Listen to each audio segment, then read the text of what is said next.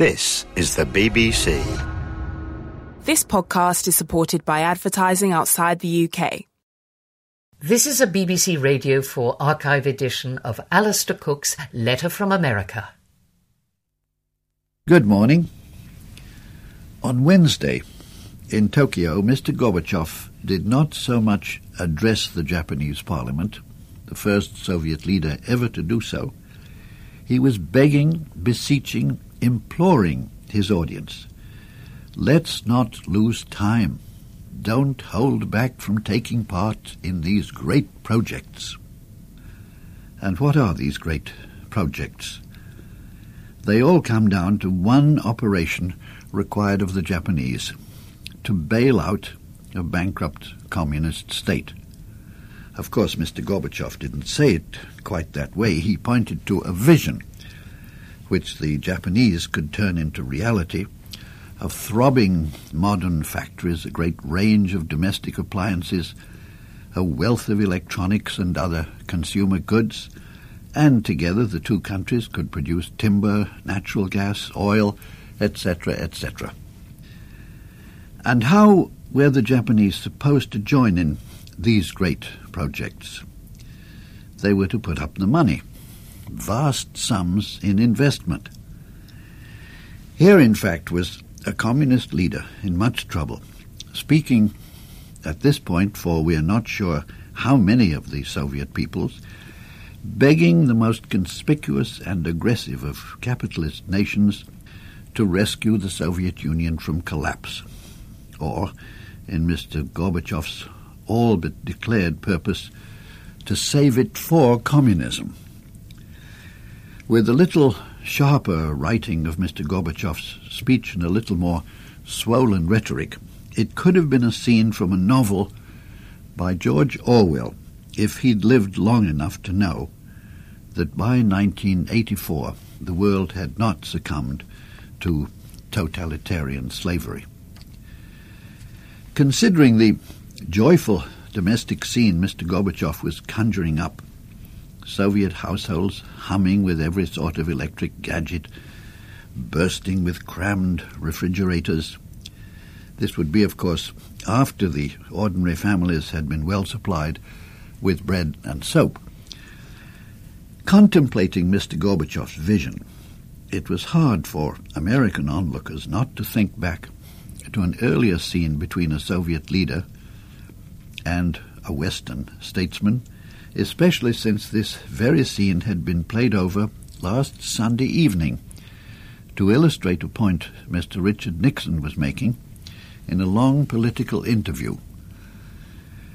By way of uh, identification, I ought to remind latecomers that Mr. Richard Nixon is a former American president, the man I talked about in August 1974. He had just in shameful circumstances resigned from the presidency. I talked about as a character of Shakespearean complexity and pathos, pitiable, sympathetic, and gone for good. I was wrong. Mr. Richard Nixon is now America's foremost elder statesman. He has just returned from a magisterial visit to the Soviet Union and several Western capitals. His advice is much sought and cherished by leaders of every political stripe. Well, the scene, recalled by Mr. Gorbachev's forward looking picture of the prosperous Soviet family and its humming electronic household, was a scene in Moscow in, I think, 1958 between Mr. Nixon, who was then Vice President of the United States, and Mr. Nikita Khrushchev, who was, without any challenge, the leader of not only the Russians, but of all the Soviet peoples. Mr. Nixon was being politely shown around what we should call, maybe used to call, an ideal homes exhibition. Proudly, Mr. Khrushchev steered Mr. Nixon to an ideal kitchen, the well equipped kitchen that one day, soon or late, would be available to the average Soviet family. In those days, Indeed, until barely two years ago, the Soviets allowed you to see on television only what they had filmed. They plainly had filmed the kitchen meeting between the two leaders, not as something which regrettably had to be shown, but as a dazzling revelation to the West of what a Soviet home might come to look like. The pathetic giveaway was that that kitchen was itself, by Western, and especially by American standards, pathetic, like an American kitchen of, say, 1910. Though even at that I don't remember seeing the good old American icebox, which winter and summer in every part of the country the iceman came two or three times a week to refill. Mr. Nixon then, the dark-haired 45-year-old vice president, tried to hide his amusement at the demonstration of this bare, rudimentary electric kitchen. He couldn't restrain himself completely. He had the gall to say, smilingly, to Mr. Khrushchev that every ordinary American family of modest means had a kitchen at the very least as good as, better than, this relic from a Mack Sennett comedy.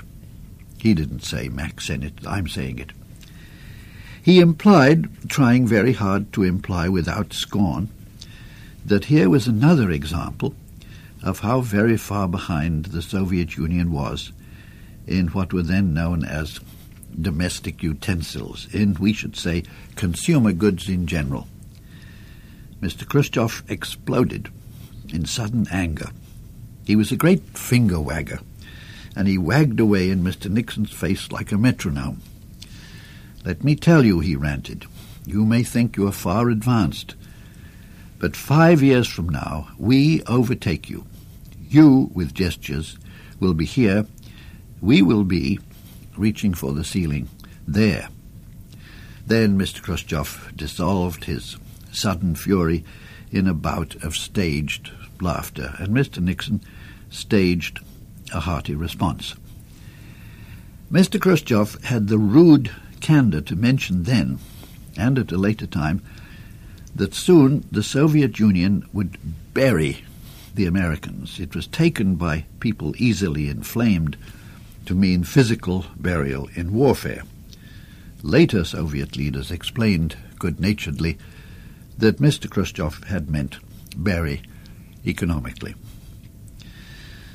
So now here we are, 33 years later, and the Soviet leader, perhaps I should say a Soviet leader, is ravishing the Japanese parliament with a picture of a great social project the project is to give the ordinary Soviet citizen something like the choice in consumer goods that the Americans and the Japanese have today.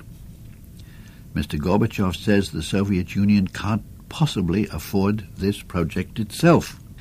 These are, he said, stormy times, and the Soviet economy faces disintegration. There is much social instability which accompanies the painful transition from one type of economy towards another. The New York Times says, not in quotation marks, market economy. I didn't find the actual phrase in Mr. Gorbachev's speech. No doubt he has used it and will again, but he's made it clear to his own supporters and to the hardliners who are said to back him that however full-blown a market economy there comes to be, it must be run by the Communist Party. This, I believe, is at the core of his conflict with Mr. Yeltsin and others. And also I don't find in his Tokyo speech any mention of the dreaded word communist. However, the Japanese knew well what they were being asked to do. Finance the transition, that's what. They were not impressed. The lawmakers praised his sincerity. When he was done, he went on to talk to 600 business leaders.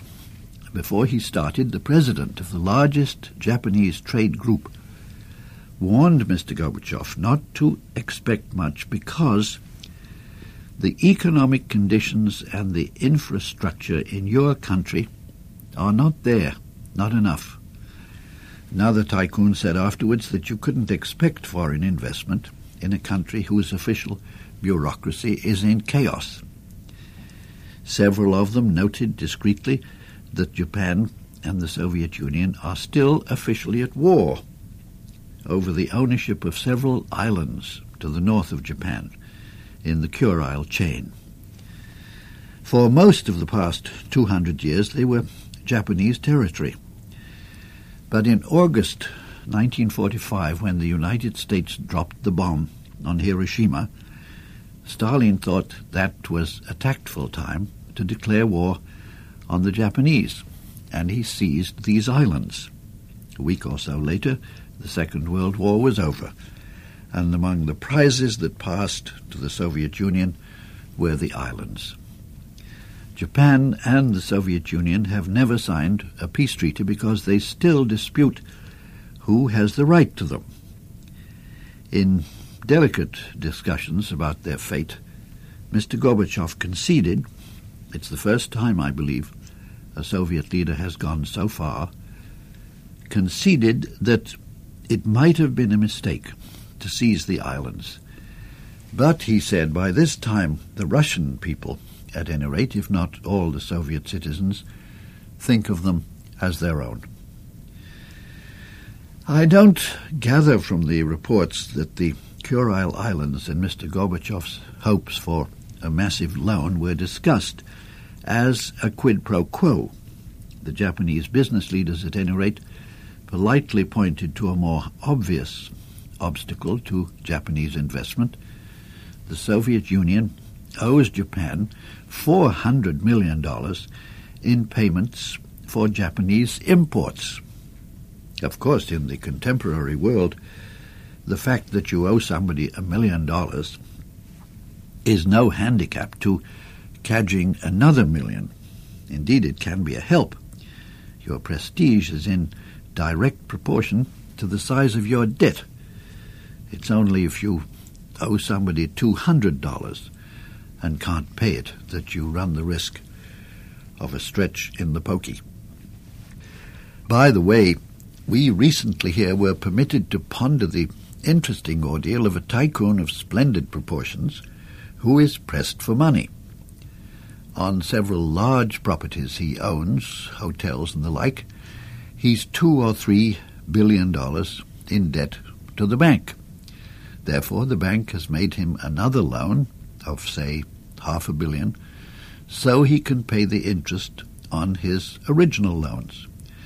Meanwhile, the bank has been very tough on him they've reduced his living allowance to $10,000 a week. Perhaps Mr. Gorbachev should put up for sale the Kurile Islands he doesn't own, say $400 million.